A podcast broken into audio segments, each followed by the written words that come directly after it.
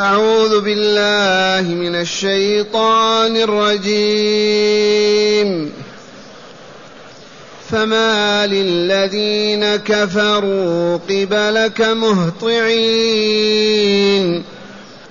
عن اليمين وعن الشمال عزين. أيطمع كل امرئ منهم أن يدخل جنة نعيم. كلا إنا خلقناهم مما يعلمون. فلا أقسم برب المشارق والمغارب إنا لقادرون إنا لقادرون على أن نبدل خيرا منهم وما نحن بمسبوقين. فذرهم يخوضوا ويلعبوا حتى يلاقوا يومهم الذي يوعدون. يوم يخرجون من الأجداث سراعا كأنهم إلى نصب يوفضون. خاشعة أبصارهم ترهقهم ذلة ذلك اليوم الذي كانوا يوعدون معاشر المستمعين والمستمعات من المؤمنين والمؤمنات قول ربنا جل ذكره فما للذين كفروا قبلك مهطعين عن اليمين وعن الشمال عزين. هذا الاستفهام إنكاري ما لهم. إذ كان النبي صلى الله عليه وسلم في مكة والقرآن ينزل وهو يدعو إلى أن يعبد الله وحده والمشركون الكافرون ما إن يراه يمشي أو يجلس يقرأ إلا ويتجمع. عزين جمع عيزة. عن اليمين عن يمينه صلى الله عليه وسلم وعن شماله. مهطعين ينظرون مسرعين إليه. صورة صادقة. ما إن يشاهدوه حتى يلتفوا حولها عن اليمين وهؤلاء عن الشمال ويسمعون ما يقول وينظرون إليه مهطعين. فلامهم الله وعتبهم وأدبهم. فقال فما للذين كفروا قبلك مهطعين عن اليمين وعن الشمال عزين أيطمع كل امرئ منهم أن يدخل جنة نعيم؟ هذا استفهام أيضا إنكاري توبيخي. لأنهم قالوا إذا صدق محمد في أن هناك جنة ويدخلونها نحن أولى بذلك نحن ندخلها. هكذا تبجح أغنياهم ورجال مكة. هذه الجنة التي يرغبنا فيها إن وجدت نحن أولى بها سندخلها. أيطمع كل امرئ منهم أن يدخل أن يدخل جنة نعيم. ثم قال تعالى كلا والله ما يدخلونها من هؤلاء المشركين. ما يدخلها إلا المؤمنون المسلمون الذين زكت نفوسهم وطابت أرواحهم بالإيمان وصالح الأعمال وبالبعد عن الشرك والذنوب والآثام. أيطمع كل امرئ منهم أن يدخل جنة نعيم؟ كلا. إنا خلقناهم مما يعلمون. من أين خلقتم؟ من تلك النطفة القذرة نطفة المني. فهل أهل تلك النطفة يدخلون الجنة؟ أهل لها. لولا أنهم يؤمنون ويعملون الصالحات ويبتعدون عن الشرك والسيئات. خلقناهم من نطفة. إنا خلقناهم مما يعلمون. إنا خلقناهم مما يعلمون. يعلمون أصل الإنسان من أين مخلوق؟ من نطفة. اللهم إلا آدم وحواء وعيسى وإلا بنو آدم كلهم من تلك النطفة القذرة المنتنة. تعرفون المني وقذارته ونتنه. أما آدم فقد خلقه الله ونفخ فيه من روحه حواء خرجت من ضلاعه بقول الله كوني فكانت عيسى بنفخة جبريل في كم مريم فكان.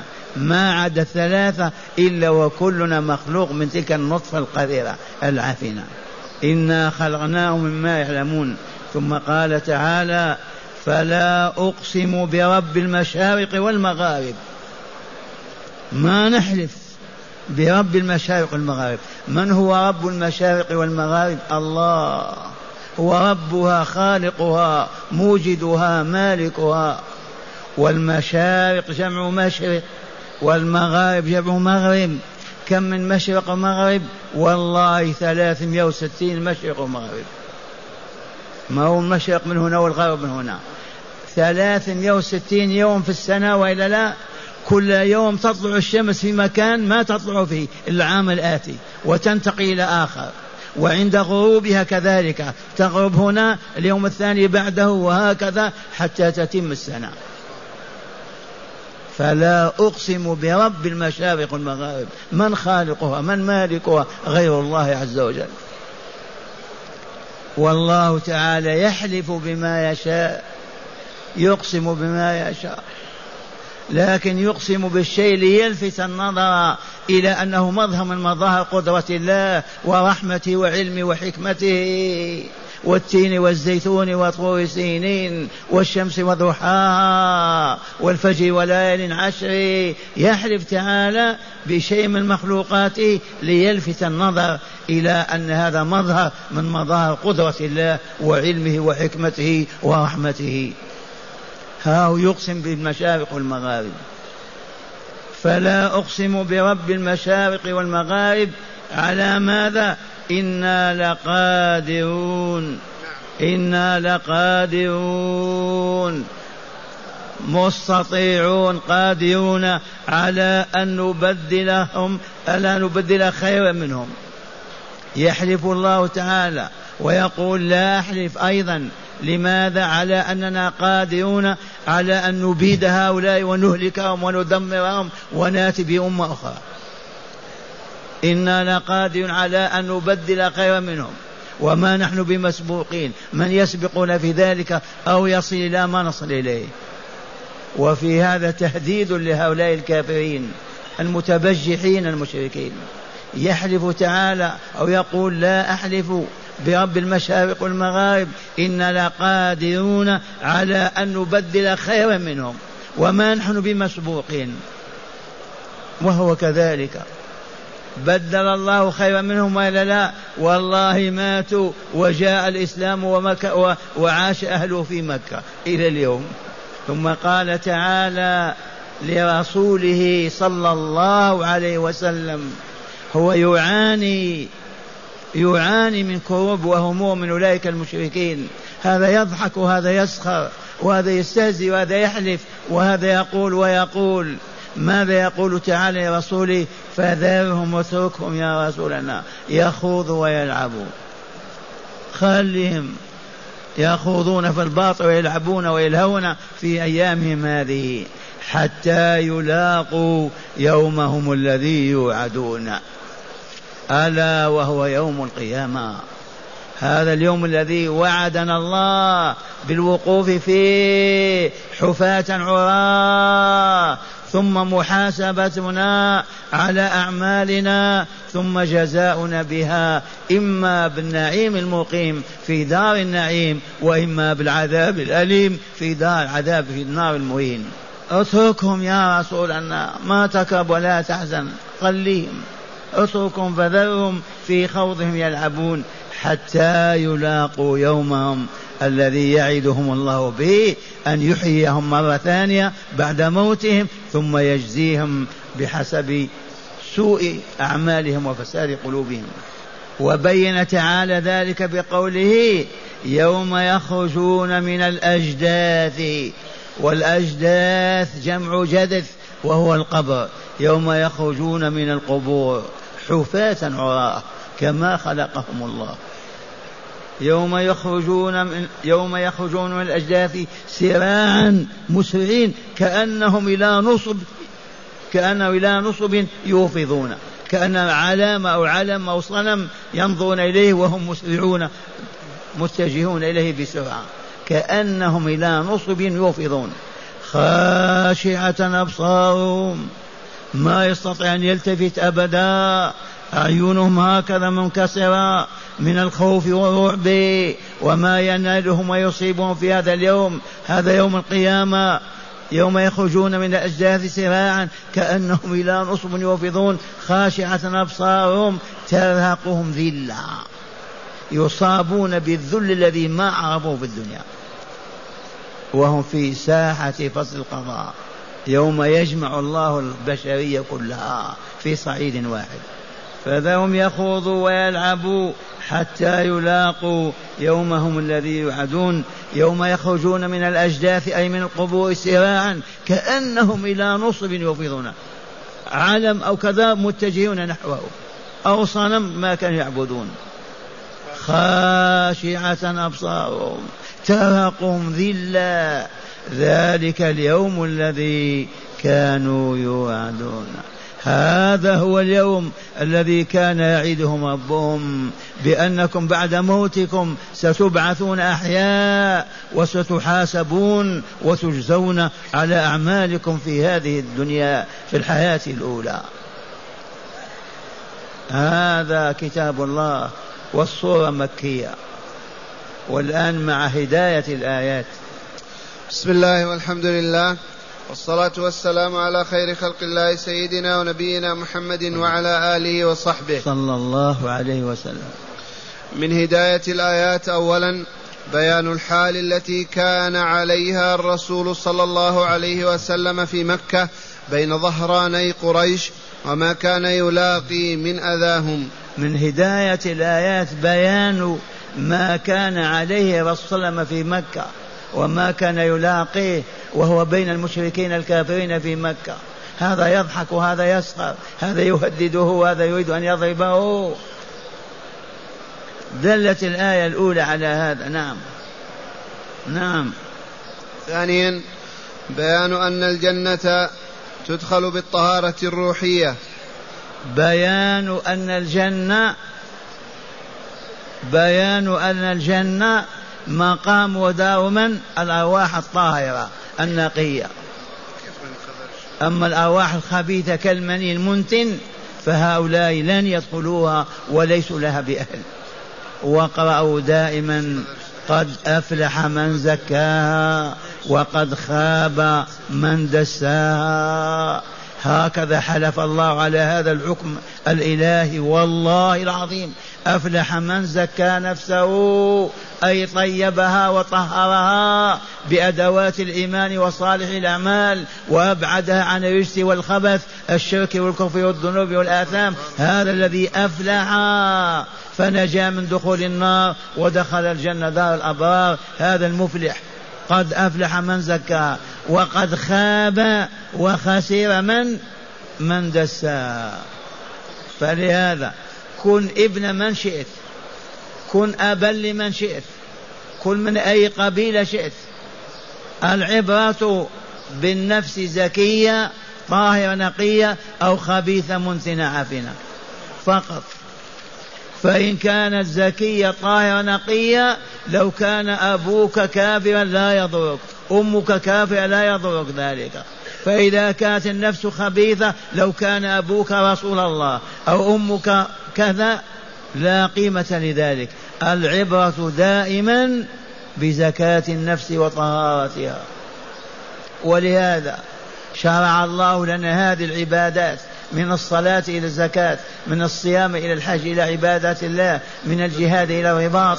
هذا كله من أجل أن نزكي نفوسنا ونطيبها ونطهرها حتى نموت ونفوسنا طاهرة زكية.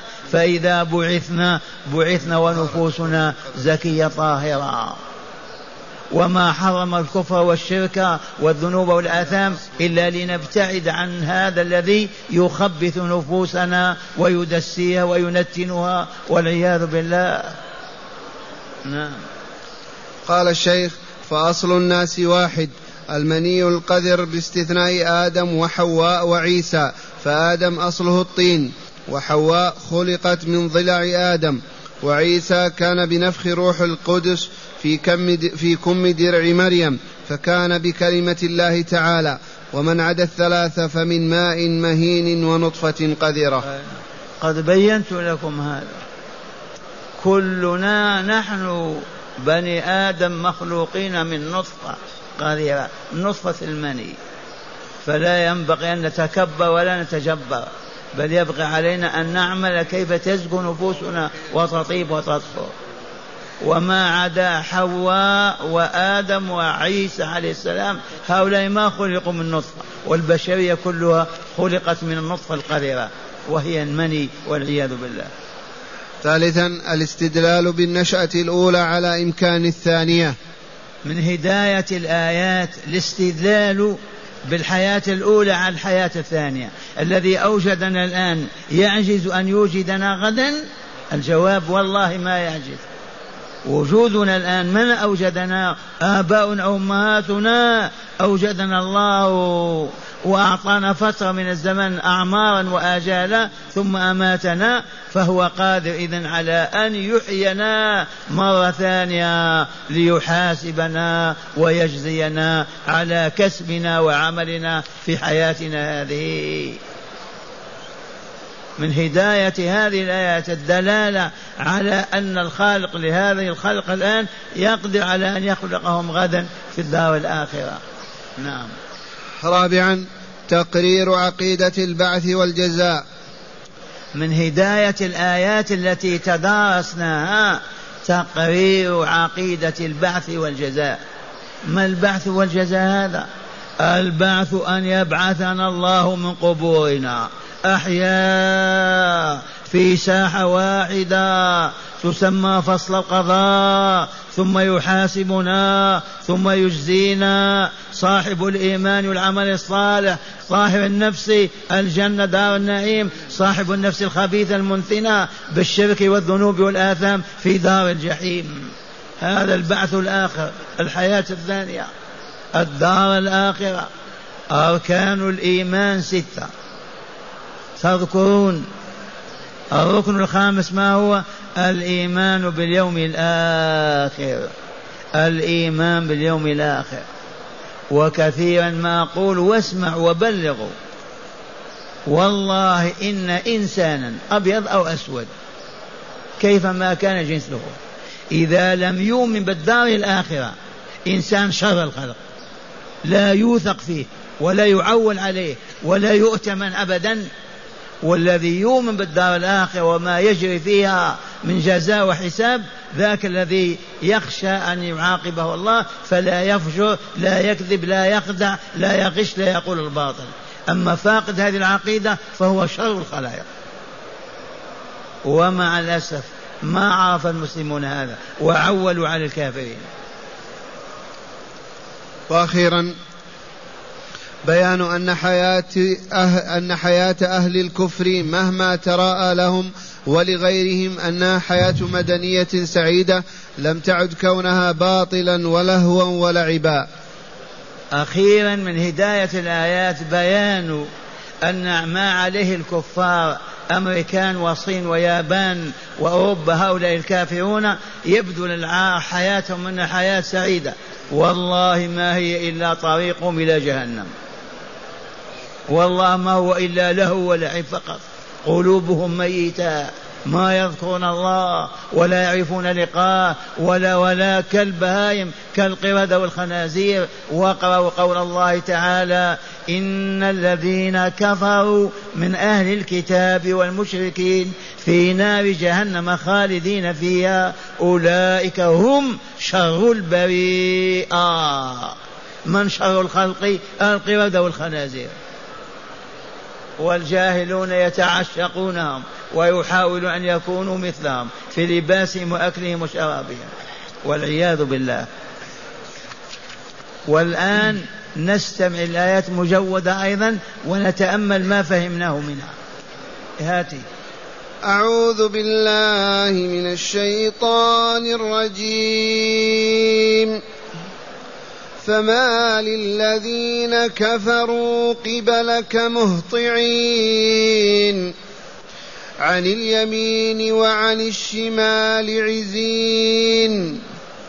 أيطمع كل امرئ منهم أن يدخل جنة نعيم. كلا. كلا. إنا خلقناهم مما يعلمون فلا أقسم برب المشارق والمغارب إنا لقادرون إنا لقادرون على أن نبدل خيرا منهم وما نحن بمسبوقين